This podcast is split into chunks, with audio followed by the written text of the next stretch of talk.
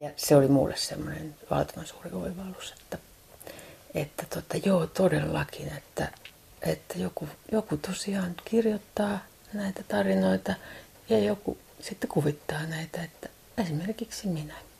Ne liittyy siis tarinoihin, mun, mun, mun kuvan teko, että yleensä siellä on jotain tarinoita tai tekstejä taustalla, niin että siitä mä lähden, että mä en nyt tavallaan niin kuin sit sieltä oma, omassa sielussani syntyvistä aiheista lähde, vaan mulla on tällainen tehtävä useimmiten.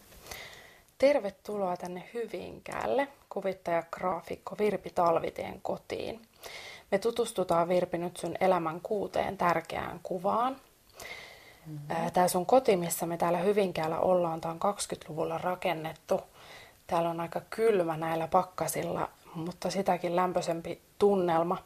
Mm. Mä sain tuossa jalkaani myös villasukat. Joo, kiitos niistä. Kaikki vieraat saa. Täällä on siis ihan mielettömästi kaikkia värejä. Täällä on turkoosit portaat, vihreä lipasto, vaaleanpunasta seinää ja siis salmiakkiruutusta lattiaa sinisen ja punaisen eri sävyissä.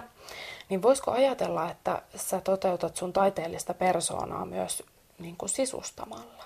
No kyllä, ilman muuta. Tai ainakin mä niin kuin olen rakentanut pesäni sellaiseksi, sellaiseksi, että mä voin työskennellä siellä. Ja nämä kaksi asiaa on niin kuin, liittyy yhteen. Että mulle on tärkeää, että mä työskentelen täällä kodissani. Ja, ja, tota, ja nämä kaksi asiaa kyllä ruokkii toinen toistaan. Se mun, se mun työ, se kuvan tekeminen ja, ja, ja sitten tämä asuminen ja eläminen tässä, että mä yritän ne yhdistää koko ajan ja, ja kyllä se tuntuu hyvältä, vaikka tietysti joskus ne menee jopa vähän liiankin sekaisin ehkä. Niin. Me istutaan tässä tuvassa tämmöisen puisen pöydän ääressä. Me voitaisiin oikeastaan se ensimmäinen kuva sieltä kaivaa. No. Sä saat sen vaikka no. tuosta noin. Sä oot siis kotoisin yhdestä Suomen monista myllykylistä mm. ja sun kotipaikka Myllykylä, niin tää on Ilmajoen maalaiskylä. Joo. Tää ensimmäinen kuva on tämmönen mustavalkoinen kuva. Tää on sulle kovin rakas muisto. Mm-hmm. Ja tää on otettu siis kuusikymmentäluvulla juurikin Myllykylässä. Tässä on paljon lapsia tuollaisen pihakeinun ympärillä. Joo. Ketäs nämä lapset tässä kuvassa oikein on?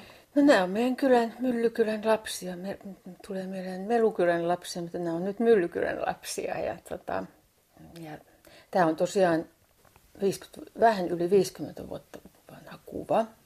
Mä oon tässä, tässä itse siis jotain kuusi, pian kuusivuotias varmaankin, viisi-kuusivuotias. Ja tota, nämä, on, nämä on meidän kylän lapsia ja me ollaan pyhäkoulussa, koska se kuului asiaan silloin siellä. Siihen aikaan, että, että tota, kans, kansakoulu oli vähän kauempana siellä, mutta jo ennen kouluun menoa mentiin, mentiin sinne pyhäkouluun, kun siinä oli sellainen ihana fanni mummu, joka piti sitä pyhäkoulua. No mun yksi siskoni ei kyllä suostunut tulemaan sinne, hänellä oli mielipiteitä jo siihen aikaan, mutta mä nautin tuolla käymisestä. Ja tässä kuvassa itse asiassa, kun mä, mä oon tämä tyttö, joka, joka on kyllä itke, itkemässä tässä. Sormisuussa. Niin, joo, sormisuussa. Mä, mä olen itse asiassa kohdannut tässä pientä epäoikeudenmukaisuutta ja siitä huolimatta tästä kuvasta on jäänyt mulle tosi hyvä, hyvä muistikuva, että en ole traumatisoitunut niin. tästä kuvasta, mutta kävi niin kyllä, että minullakin oli semmoinen nätti kesähattu, jonka tämä, tämä pyökoulun opettaja ottikin pois multa, mun päästäni ennen kuin tämä kuvaus tapahtui ja mä loukkaannuin siitä. Muistaakseni tai ilmeisesti. Kyllä minulla on siis jonkinlainen oikea välähdysmuistikuva mm. tämän valokuvan lisäksi ihan omassa päässäni tästä tilanteesta. Mutta tota, ja sitten kuitenkin yksi toinen tyttö, tuo toinen tyttö sai pitää oman kesähattuunsa päässä ja pääsi vielä ton, ton meidän opettajan syliin, että mä ehkä siinä koin pientä, pientä epistä, mutta, mm. tota, mutta siitä huolimatta niin tämä on mun mielestä aivan ihana. Ihana tunnelma ja ihmeellinen, ihmeellinen asia yleensä, että mä tässä istun ja, ja muistelen yli viisikymmentä vuotta sitten tapahtunutta tilannetta. Niin se on mulle, tää on mulle jännittävä tilanne lähteä tästä liikkeelle. Mm. Mites, miksi sulta otettiin se hattu pois? Ihan, en mä tiedä. Se ei ehkä sitten ollut tarpeeksi nätti. Oi ei. Ei tässä kenelläkään muullakaan, paitsi tuolla yhdellä pienimmällä tytöllä, josta tuli myöhemmin mun, mun kansakoulun luokkakaveri, kiva mm. luokkakaveri. Että se oli ohimenevä tilanne ja valokuvaa kun järjestäydytään, niin niinhän siinä sitten käy, että siinä järjestetään ja nopeasti jotain ja mennä sinä siihen ja mennä sinä sinne. Ja, niin tota, ei, ei, ei mitään, ei, no bad feelings nyt tästä mm. asiasta. No mutta, hyvä niin. Mutta myöhemmin kun mä katson tätä kuvaa, niin tässä on siis, mä oon, mä oon niin ylpeä tästä, tästä lapsuudestani maalais, siellä maalaiskylässä. Mä oon jotenkin tota, kauhean, kauhean iloinen siitä, että mä oon kuusikymmentäluvulla saanut kokea lapsuuteni ja, ja semmoisessa kunnon maalaisympäristössä ja tota, is, isossa sisarusparvessa. Meitä oli seitsemän lasta ja, mm. ja tässä kuvassakin meitä, meitä sisaruksia on neljä. Ja sitten tässä on pitkälti yli kymmenen muiden perheiden lapsia ja tuo, tuo pyhä koulunopettaja lisäksi. Mm. Mennään niihin sisaruksiin tuossa vähän myöhemmin, joo. Mutta tota, mikä siinä maalla vietetyssä lapsuudessa, niin mikä siinä oli niin arvokasta? No se oli, se oli sellaista, se mittakaava oli varmaan sitten semmoinen sopiva kokoinen. Ja no toisaalta juuri se pellon, peltojen keskellä ja, ja metsän laidassahan me asuttiin, meillä oli, meillä oli paljon kanoja. Meillä oli aikaisemmin ollut lehmiäkin, mutta mä oon ollut silloin niin pieni, kun meillä on ollut lehmiä, että mä en muista niitä. Mm. Isä ja äiti ja, ja seitsemän lasta. Ja, tota, ja kylä, pieni kylä ympärillä. Ja lapsen silmin se kylän elämä tuntui ainakin kauhean harmoniselta.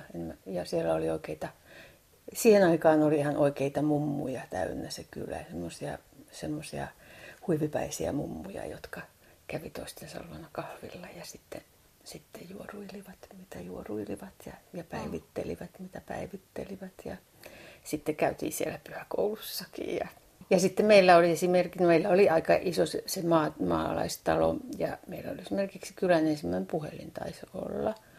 Et sitten se, niitä mummuja kävi sitten meilläkin soittamassa asioitaan ja pienenä tyttönä kuuntelin niitä. Ja siinä, siinä oli varmaan sitten semmoinen sopivan kokoinen se ympäristö kasvaa. Ja sitten kun mentiin kouluun, niin se kansakoulukin oli kuitenkin aika pienimuotoinen ja sinne käveltiin pari kilometriä. Että se, reviiri, se reviirikin kasvoi sitten vähitellen vasta.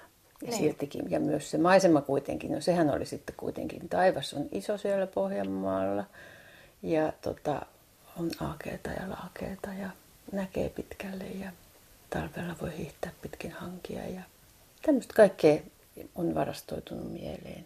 En mä sinne itse niin kuin kaipaa takaisin asumaan nyt mm. aikuisena, mutta mä vaan oon tyytyväinen, että mä oon saanut sieltä sen semmoisen pohjan. Vähän tuossa sivusitkin jo sitä. Sun isä oli siis kanafarmari. Joo. Hän on nyky- nykyisin jo edesmennyt. Joo. Oliko teillä joka paikka aina täynnä kanoja? No, ei, no, no kyllä ne siellä Kanalassa pysyivät niin. Kuitenkin. Eikä ne nyt valitettavasti siellä ihan, ihan niin kuin sitten... vapaasti saaneet juosta ulkosalla. Oli heillä, niillä tietysti semmoinen aitaus siellä, että olivat pihallakin kesällä. Kyllä minäkin vähän semmoinen kamarissa kasvanut tyttö on. Että isä teki kauhean ison osan siitä, niistä töistä. Vähän auteltiin vaan pikkusen sitten ja ehkä äitiä sitten siellä, siellä talon töissä sisällä.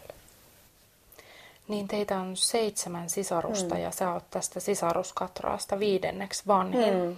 Mm. Sä oot siis syntynyt kahdestoista päivä elokuuta vuonna tuhatyhdeksänsataakuusikymmentäyksi. Mm. Minkälainen rooli sulla oli silloin lapsuudessa tuossa porukassa? No, enpäs oikeastaan roolisanaa ole ajatellut koskaan. Voisiko se olla joku muu sana? No, tota, no oikeastaan mä oon jälkeenpäin aikuisena ajatellut, että just sitä, sitä miettinyt, että Mä oon, mä oon siis elokuussa syntynyt, mä oon leijona, horoskooppeja nyt ei oteta kovin vakavasti, niin. Mutta tota, olen ehkä leijona, leijona luonne joltain osin, että silleen Ehkä olisin halunnut tuonne keskelle tuolla pyhäkoulukuvassakin mennä mm. sinne. Mutta tota, kun olen pitkässä sarjassa kasvanut, niin se on hillinnyt kuitenkin näitä mun, mun luonteenpiirteitä. Että kyllä siinä oppii kuitenkin toisia ottamaan huomioon. Lisäksi mä olin kuitenkin mulla ja tuolla musta seuraavaksi vanhimmalla Tuulikilla oli kolme vuotta ikäeroa. Vähän pitempi kuin muilla lapsilla. Ja sitten tota... he olivat koulussa. Jotenkin sen, sitä aikaa mä muistan hyvin, kun, kun muut, meitä vanhemmat oli, oltiin jo koulussa ja minä ja musta seuraavaksi nuorempi Vesa oltiin sitten kotona. Et mä, ja siellä mä pomotin sitä pikkuveljeäni kyllä aika pahasti. Sitten meidän nuorimmainen syntyi paljon, paljon myöhemmin vielä Janne. Janne oli sitten semmoinen iltatähti, jota kaikki, kaikki sitten lellittelivät ja... Tästä tuli sehän diplomaattiroolinen. Ehkä vaan Janne on, Jannelle on annettu rooli jälkeenpäin. Mm. No sun äiti oli orpotyttö ja hän eleli lapsuutensa ja nuoruutensa sukulaisten nurkista eikä oikeastaan käynyt kouluja. Mm. Niin miten sä ajattelet, että tällaiset lähtökohdat vaikutti sun äidin luonteeseen tai sun lapsuuteen? No lapsuudessa mä en sitä todellakaan tajunnut. Mun äiti oli kuitenkin tota, myös kyllä semmoinen ihan toimelias maalaisemäntä ja vähän aika lailla aktiivinenkin, että siellä oli, siellä oli tota maatalousnaisten yhdistystoimintaa ja ompeluseuroja ja pennikerhoja, jossa kerättiin aina jotain, jotain tota lahjoituksiakin ehkä vähän varaisille. Ja, ja tota, äiti vielä kirjoitti lehtiinkin yleisön osastolle, jos tuli puhetta jotain. Esimerkiksi mä muistan, että kananmunien kananmunien terveellisyydestä ja tuota, siitä, miten kolesteroli nousee, nousee, kun niitä syö, niin äiti, äiti tällaisiin otti kantaa. Että äiti oli sellainen aktiivinen ihminen, että, että sitten vasta siinä vaiheessa, kun me kasvettiin ja meistä kaikista tuli ylioppilaita, mikä oli äärimmäisen tärkeä asia mun vanhemmille ja ehkä varsinkin äidille, jolle, jolle on ollut siis todellinen pettymys, että hän ei ole saanut käydä kouluja. Ja siitähän sitten äiti ehkä sitten myöhemmin rupesi meille kertomaankin, että tämä on. Ja kertomaan muistoja siitä lapsuudestaan sitten vasta kun me oltiin vähän, vähän vanhempia. Ja sitten kun, sit kun me ruvettiin opiskelemaan, niin sitten tavallaan siinä vaiheessa ehkä tuntui, että sitten se äiti hiukan niin kuin alensi itsensä ja alkoi, niin kuin, alkoi niin kuin nostaa meitä, että te olette niin... Nyt teistä on tullut nyt niin fiksuja ja te osaatte kaikkea ja minä en mitään. Ja minä, ottakaa, ottakaa nyt tätä ruokaa, ei tämä ole mistään kotoisin ja mm. en minä oikein mitään. Vaikka tota, eikä si, semmoinen syyllisyys, syyllisyys myös siitä, että ei, onko minulla ollut aikaa olla teidän kanssanne. Että ei teitä ole paljon keritty sylissä pitää ja me yritettiin sanoa, että äiti kulta, että me ollaan, me ollaan tota, meillä on ollut aina seuraa toisistamme ja meillä on mm. aina mukavaa. No nyt sun äitisi on yhdeksänkymmentävuotias, hän Joo. on itse asiassa hoitokodissa, sairastaa Alzheimerin tautia, niin muistaako sun äiti sua vielä? No tota, jollain tasolla varmaankin, että en, en kysy sitä häneltä koskaan, kun menen äitiä katsomaan, vaan tota, mä yritän kaikin tavoin mennä sinne ja olla niin ja kaapata sen äitin kainalooni niin, että äiti tuntee, että me tunnetaan toisemme. Ja se, se, niin, se, niin siinä yleensä sitten käy, että, että, että äiti uskoo, että tässä on läheinen ihminen. Ja joskus sieltä tulee ihan oikeasti mun nimikin tai jotain. Äiti puhuu kuitenkin jo vähän sellaisia oman maailmansa asioita, joita, joihin, joihin mä menen vaan mukaan sitten niihin tunnetiloihin ja yritän olla, yritän myötäillä niitä. Semmoisten Joo. tuntemuksien kautta Joo. ehkä tulee sitä tuttuutta. Joo, sitten. Siitä se sitten syntyy se takaisin se, se yhteys. Sä Virpi Talvitie opiskelit Helsingissä taideteollisessa korkeakoulussa graafista suunnittelua ja päädyit sinne vähän sattumanvaraisesti. Kerrotko vähän siitä? Joo, mä tota, maalaistyttö seitsemänkymmentäluvulla kävin koulua Ilmajoella ja tota...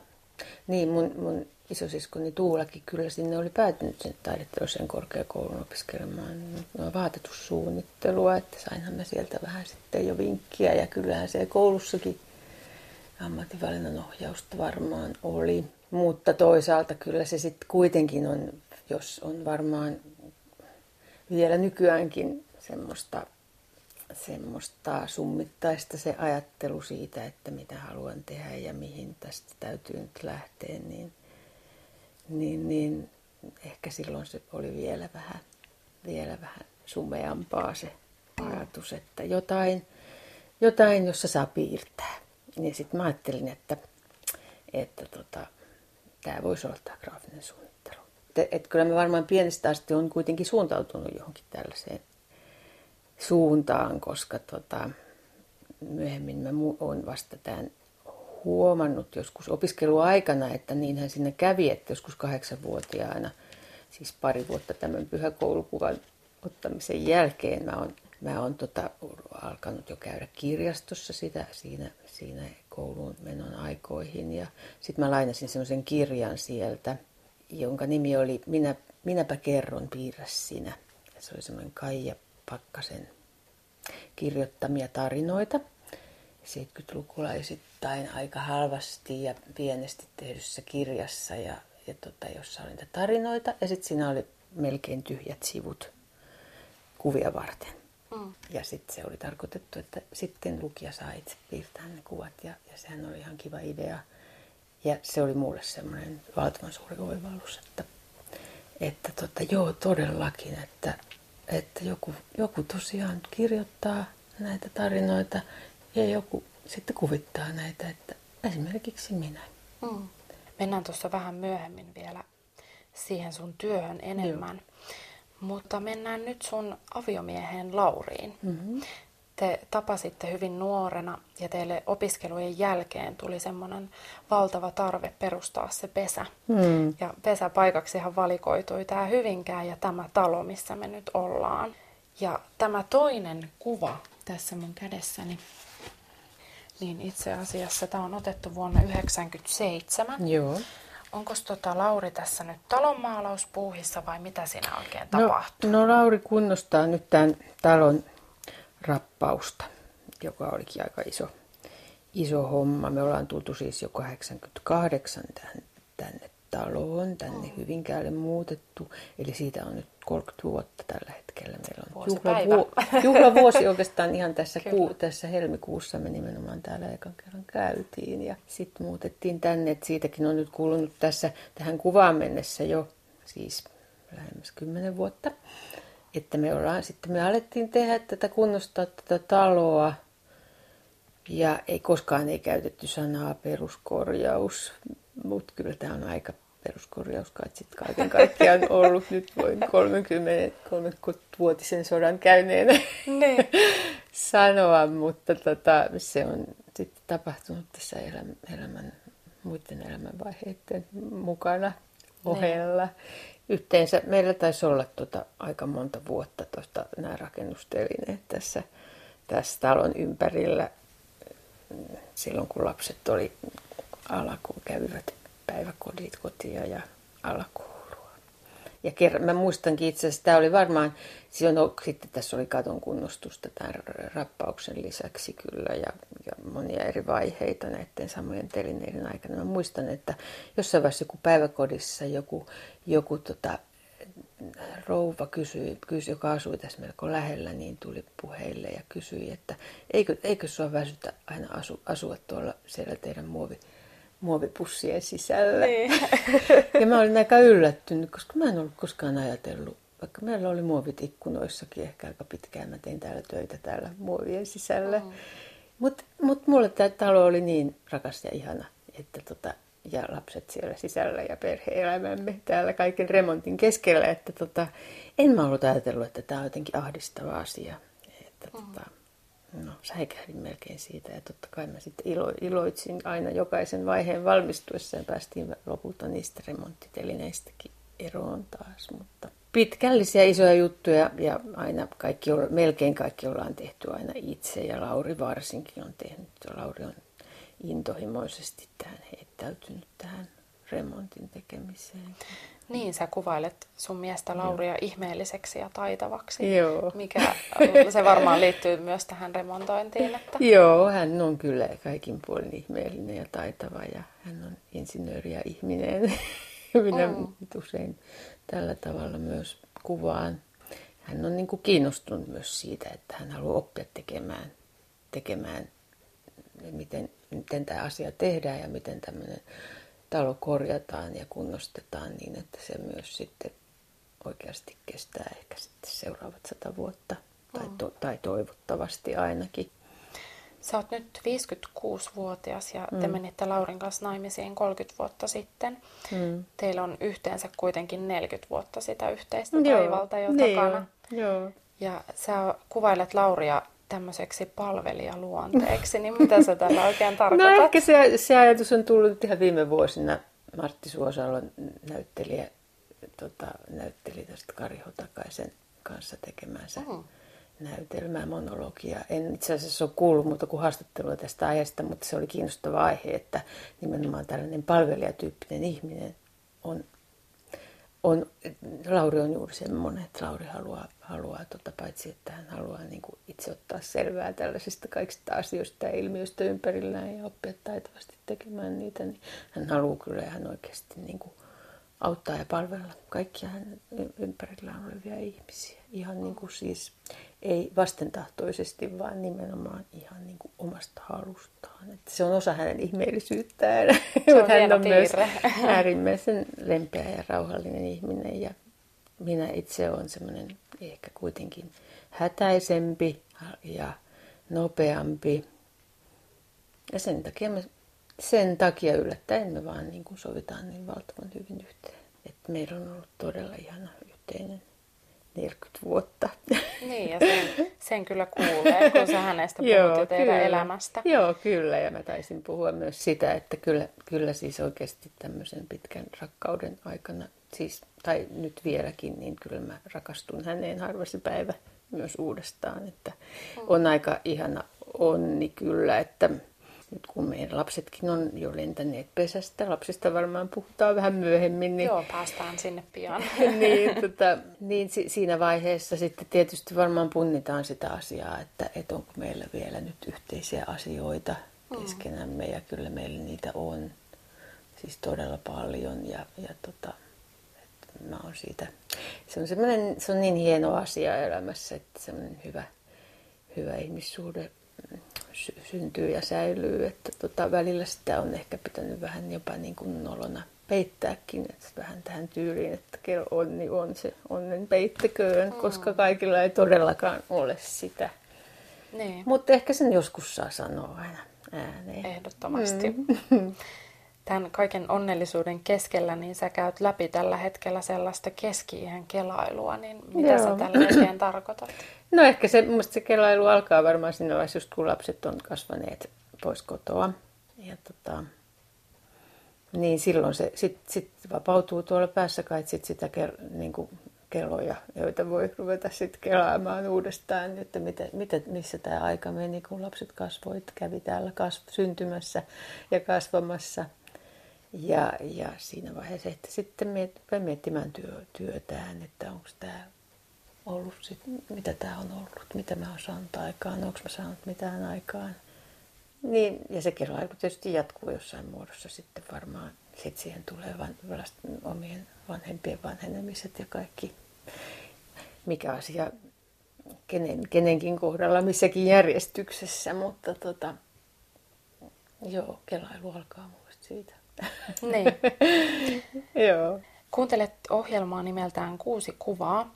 Täällä kuvittajagraafikko Virpi Talviteen kotona Hyvinkäällä me ollaan käymässä läpi hänen elämänsä tärkeitä kuvia. Säkin voit käydä näitä kuvia katsomassa osoitteesta www piste yle piste fi kautta kuusi kuvaa. Ja tässä kolmannessa kuvassa, niin tässä on sun lapset, Joo. Vilma ja Topi. Joo. Jotka on jo nyt lähteneet kotipesästä, niin kuin tuossa aiemmin mm. mainittiinkin. Ja he kävelee tässä tällaisella kapealla kujalla itse asiassa Toskanassa vähän niin kuin aurinkoa kohti. Joo. Näyttää siltä. Ja tota, sä sanot sun poikaas Topia talven pojaksi ja tytärtäsi Vilmaa kesän tytöksi, niin mistä joo. nämä nimitykset oikein tulee? No ihan tulee? Heidän syntymäajoistaankin tämä jo on lähtenyt ja, ja tota, he todellakin halusivat, he ovat sellaiset lapset, niin kuin varmaan kaikki lapset, jotka todellakin halusivat tulla tänne maailmaan omia aikojaan. Uh-huh. Ne olivat perhesuunnitelmallisilla toimenpiteillä sanomista. He tulivat silloin, kun he tulivat ja, ja he ovat niin kuin järjestäneet meidän elämäämme omalla laillaan järjestykseen ja tasapainoon, kun kaksi täysin erilaista ihmistä tuli meille. Talven poika ja kesän tyttö, siis puolentoista vuoden välein. Eivät ole ihan samanikäisiä kuitenkaan. Mikos heistä on vanhempi? Vilma on vanhempi. Joo. Vilma kesä, tuli kesän tyttönä ensiksi ja hän on sellainen... He ovat niin kuin kaikin tavoin niin kuitenkin toistensa vastakohtia olleet aina.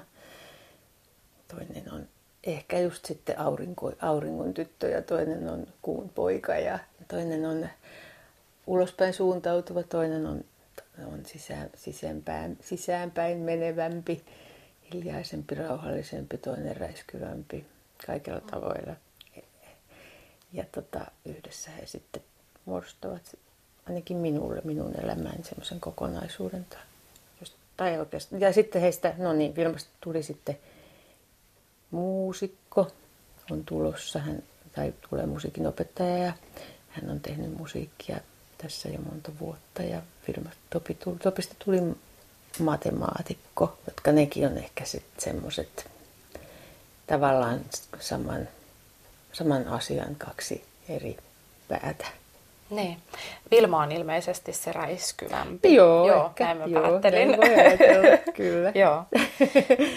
Ainakin nyt totta kai kaikissa ihmisissä on monia puolia, mutta, mutta jos mm. jotenkin nyt tällä tavalla tyylitellään niin näitä asioita. Mm, kyllä.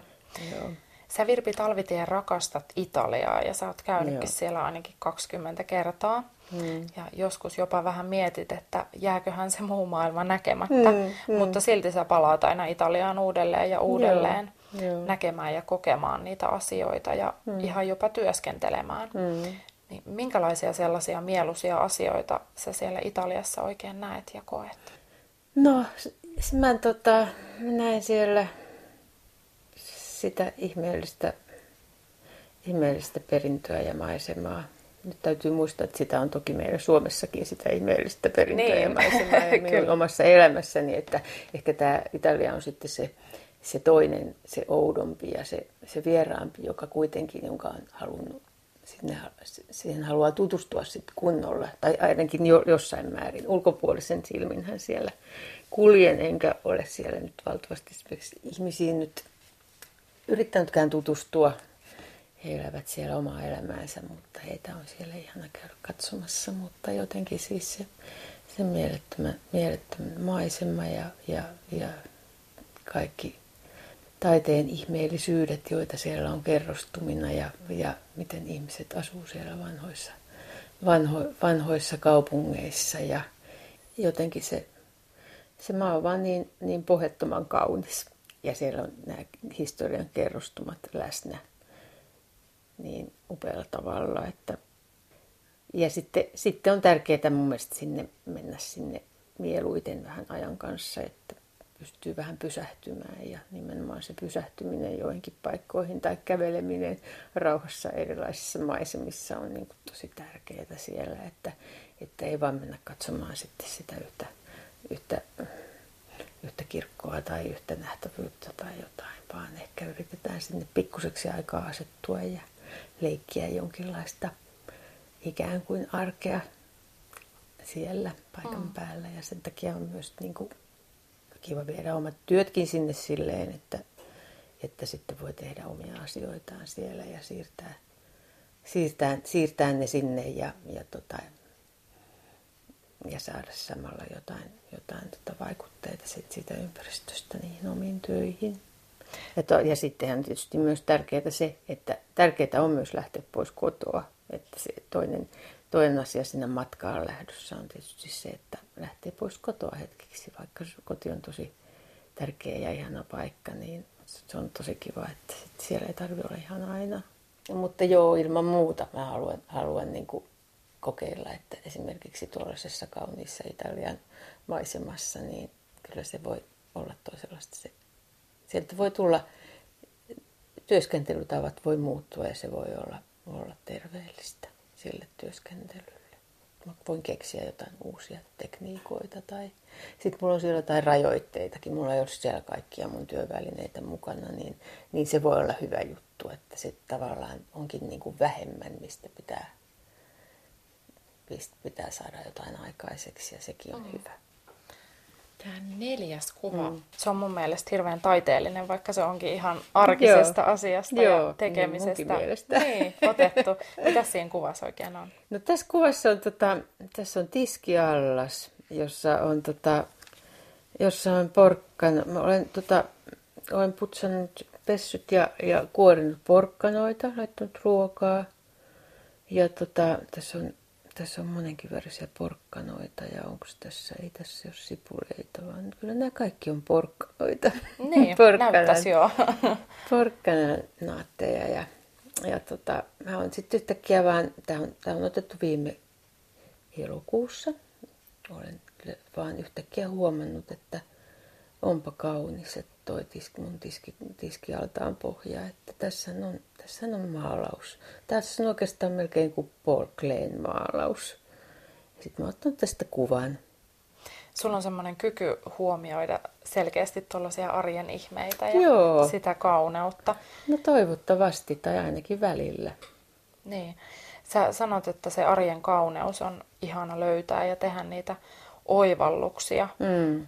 Ja sun silmiin usein niitä arjen oivalluksia osuukin, mm. niin minkälaisia kaikenlaisia oivalluksia ne voi olla siitä arjesta tai ympäristöstä, mitä sä sitten teet? No ehkä tämä liittyy jotenkin siihen, että, että mun, t- mä, mun tehtäväni on, on katsoa sekä, sekä sisään päähäni että ulos päästäni, että, että tämä, tämä tiski... tiski Tiskialtaan kuva on nyt ollut se, että joo, se on hirveän tärkeä oivallus, että että tämä on niin arkinen askare, mutta nyt tämä on niin kaunista ja katso mitä teet ja miten, miten, miten, tota, miten ihmeellisiä asioita meidän ympärillämme on, värejä ja muotoja ja, ja kaikkea. Tässä ei, tässä ei ole sen suurempaa ajatusta, mutta tässä on juuri se, että tota, arki voi olla. Arki on tosi tärkeää ja ei, ei mennä vaan pelkästään jotain huippukohtia, vaan katsellaan ympärille. Ja totta kai se on sitten tosi kivaa nykyään, kun meillä on nämä kamerat täällä kulkee kännykässä mukana ja me niistä päivitellään sitten mm. Facebookiin kaikkea. Ja, mutta se, se tota, just tommonen, tommonen kuvan ottaminen, sehän on nimenomaan myös harjoitusta silmälle, että saan muistiin sen, mitä mä juuri nyt näin ja, ja mä opin sillä lailla sitten myös katsomaan, katsomaan yksityiskohtia, katsomaan ympärilleen ja, ja saan sieltä sitten niitä muotoja ja värejä ja valoja ja, ja sitten se liittyy taas sitten, se ehkä auttaa minua, varmaan monia muitakin, jotka ei olisi kuvan tekijöitä, kuitenkin niin kuin nauttimaan ympäristöstään ja sitten saamaan ideoita ja apua siihen omaan työhönsä, joka sitten taas on se kuvanteko, joka taas liittyy sitten se sisäänpäin katsominen siihen, että, että kun mä teen työkseni, yleensä mä saan valmiita tarinoita. Mä teen siis lapsille, lapsille kirjan kuvituksia, mutta myös aikuisille. Itse asiassa ne on nyt ollut ehkä viime vuosina jopa tärkeämpiä mulle henkilökohtaisesti tehdä myös aikuisille kuvituksia, niin vähän kuin niitä nyt tavallaan tehdäänkin kirjoihin. Mutta mä oon saanut esimerkiksi kuvittaa Vanhus, vanhuks, vanhuksille suunnattuja runoantologioita ja, tai aikuisten tällaista lyhyt proosatekstejä ja tällaisia asioita. Ne liittyy siis tarinoihin, mun, mun, mun kuvanteko, että yleensä siellä on jotain tarinoita tai tekstejä taustalla, niin että siitä mä lähden, että mä en nyt tavallaan niin kuin sit sieltä oma, omassa sielussani syntyvistä aiheista lähde, vaan mulla on tällainen tehtävä useimmiten. Ja hirveän erilaisiin kirjoihin mä oon tykännyt tehdä. Ja, ja tota, yksittäisiä kuvia tai sitten kuvakirjoja, jossa pääsää päästään valloilleen kaikki värit ja, ja, ja nimenomaan kuvittaa ehkä tunteita ja tällaista. Mä tykkään sellaisesta, että mä voin kuvittaa niin kuin semmoista tunnelmaa. Mä oon kehittänyt ehkä just sitten mun tekniikoitakin vähän siihen suuntaan, että mä, mä kuvaan pikemminkin tu- tunnelmia kuin hahmoja. Ja sitten mä esimerkiksi, nyt mä oon sitten saanut kuvittaa kuitenkin tyttäreni tekemiä lauluja. Että se on ollut sitten esimerkiksi, mä oon tehnyt siis semmoisia hänen bändinsä konsertteihinsä taustakuvituksia. Ja mä oon, no mä oon muun muassa kuvittanut, tuo, mitä äsken puhuttiin Vilman ja Topin erilaisuudesta, niin Vilma on tehnyt esimerkiksi laulun siitä, Veljeni Valkea nimisen laulun, jossa, jossa juuri kerrotaan tästä tästä kuun pojasta ja auringon tytöstä, ja mä oon sitten saanut myös kuvittaa sen, ja sitten se kuva, kuvia on heijastettu sitten sinne taustalle, kun hän on esittänyt. Sanottakoon tässä vaiheessa, että sä oot kuvittanut siis muun muassa lastenkirjoja, kuten Maukkaa ja Väykkää. Joo. Ja oot työskennellyt muun muassa Katri Tapolan, Timo Parvelan, Hannele Huovin ja Tittamari Marttisen kanssa. Joo. Mä oon tykännyt esimerkiksi aina olla läheisissä tekemisissä kirjan esimerkiksi kirjailijoiden kanssa, just näiden, jotka on tekstin tehneet, että, että mä tykkään siitä, että me ollaan paljon tekemisissä sen projektin aikana ja ei nyt kuitenkaan, molemmilla on työrauha, molemmilla on omat työvaiheet, mutta jossain vaiheessa katsotaan ja, ja tavataankin ja, ja annetaan palautetta toisillemme ja kuvittajagraafikko Virpi Talvitie on kertonut meille elämänsä tärkeistä kuvista. Säkin voit käydä katsomassa näitä kuvia osoitteessa www piste yle piste fi kautta kuusi kuvaa. Kuva numero viisi. Kaivetaan se täältä, täältä esiin. Tää alkaa mua ainakin heti hymyilyttää ja sinuakin no, joo, ilmeisesti. Kyllä. Sä oot, oot nimennyt tämän kuvan savupiippu oma kuvaksi. Mm-hmm. Sulla on tuossa siis kädet, kädet pystyssä ja päällä on samaan sarjaan kuuluvat ranteen lämmittimet, pipo ja kauluri. Mm-hmm. Miksi tämän kuvan nimi on savupiippu oma kuva? No nämä on savupiipun muotoon tehtyjä kaulureita ja ranteen lämmittimiä ja pipokin. Tässä on tällaista tiiltä ja savupiippua. Mulla on nyt tällainen, tämä on nyt, mä en tiedä, tämä on ehkä joku jumi, jumitus, johon mä aina joutun joka, joka talvi nytkin itse asiassa, kun on nämä kylmät säät, niin mulla on tuolla tuollaisia kutimia, tuolla keskeneräisiä tekeleitä ja tota, jotenkin mä, mä niitä jatkan aina joka vuosi. Ja en ole päässyt vielä itse asiassa ihan, mä ajattelin, että mä teen tästä kokonaisen malliston, mm. aikuisen naisen vaatteita. Niin. Mutta nämä on myös vitsi, tai en mä en tiedä vielä mikä tämä on, mutta tämä on sellainen, mä kiinnostaa, että saanko mä toimimaan nämä. No nyt mulla on jo ihan toimiva pipo, joka on savupippu. Ja tämä liittyy toki siihen, että mä kaipaan, kaipaan käsitöitä, mutta kun mä teen koko ajan käsilläni kuvia, välillä, niin, niin se kaipaus todellakin syntyy ja sitten, sitten mä vaan otan jostain sen ajan, että mä siirrynkin sitten tekemään neulomaan, neulomaan. Ja sitten siitä yleensä syntyy just jotain tällaista savupiippuaiheista. Niin. Olen itse asiassa tehnyt todella, todella isojakin neuleita. Mulla on tuolla sellainen talonkokoinen villapaita, ainakin niin kuin pienen talonkokoinen villapaita roikkuu tuolla yläkerrassa. Joo, me käytiinkin sitä itse asiassa katsomassa. Se on ihan mielettömän näköinen se roikkuu. No se taas, joo, ja sitten oikeastaan se, se taas liittyy kyllä, kyllä se sillä tavalla liittyy mun kuvituksiin, että, että se on kokeilu siitä, että jostain kuvallisesta ajatuksesta, jonka mä oon tehnyt ensiksi kuvaksi, ja sitten mä oon halunnut kuitenkin kokeilla, että minkälainen se oikeasti, minkälainen olisi kolmiulotteisena, että mä oon halunnut sen tehdä sitten esineeksi. Mutta se on hirveän tärkeää mun mielestä, tärkeitä ne hetket, kun mä oon sitten, sitten tota mennyt sinne neuleiden maailmaan ja, ja sitten kun niistä on syntynyt savupiippuja, ne liittyy myös tavallaan sit siihen vastavuoroisuuteen, mitä mä oon kaivannut tuolle työlle. Hmm. Ehkä mä oon jotain semmoisia vähän niin kuin kiukkujakin käsitellyt niissä, jos mulla on jotain hankaluutta. Tää työ ei ole, tää mun kuvittajan työ ei ole järkevimmistä päästä ammatteja siis missään tapauksessa. Se, on, se sisältää kaikkia ihanaa tekemistä ja, ja kiinnostavia aiheita ja ihania kohtaamisia ja kivaa työskentelyä, mutta tavallaan sitä on aivan jär, järkyttävän vaikea välillä ammatiksi sanoa, että sinä esimerkiksi ei tahdo toimeentuloa löytää. Mm, niin. Tosin meillä on kuitenkin apurahoitusta ja, ja aina jotain löytyy ja, ja, tota, ja toisaalta voi tarttua hirveän moneen asiaan ja, ja kuvantekijällä on, on käyttöä monella elämän alueella muuallakin kuin niissä kirjoissa, jos ei niitä kirjoja välttämättä enää niin paljon tehdä kuin joskus ehkä aikaisemmin. Mm.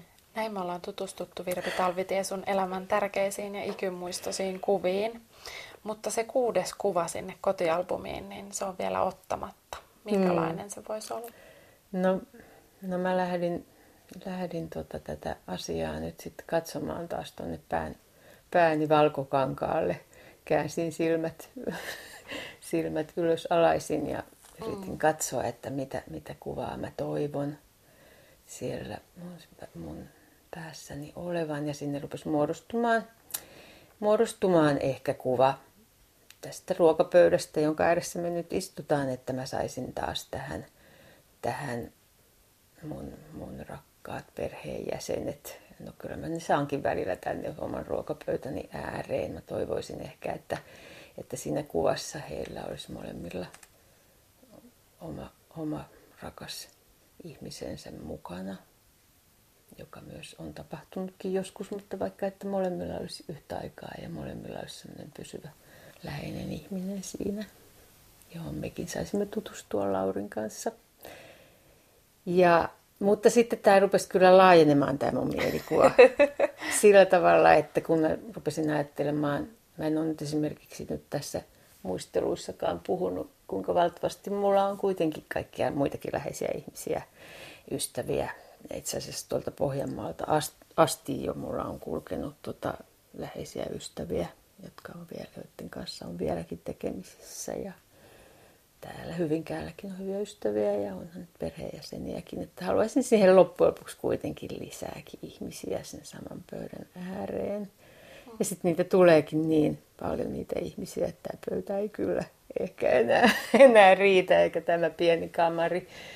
Niin, että sitten mä oikeastaan ehkä mieluummin vielä toivoisin, että se olisikin vielä vähän isompi porukka, jonka kanssa vietettäisiin aikaa. Ja sitten kun aika meinaa loppua, aina kun, kun olisi ihana niin kuin oikeasti jutella ja, ja tota päivitellä ja päivittää ja ajatuksia ja tapahtumia ja soitella ja laulella, ja, niin se, voi, se voisi olla kuitenkin jossain tuolla mökillä ja kaupungilla.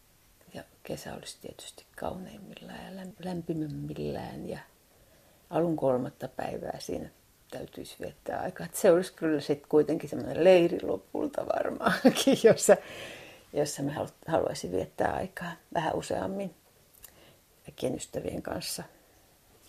Iso porukka. Valvottaisiin kesäyössä ja tota, ihmeteltäisiin tuota ihanaa Suomen kesää.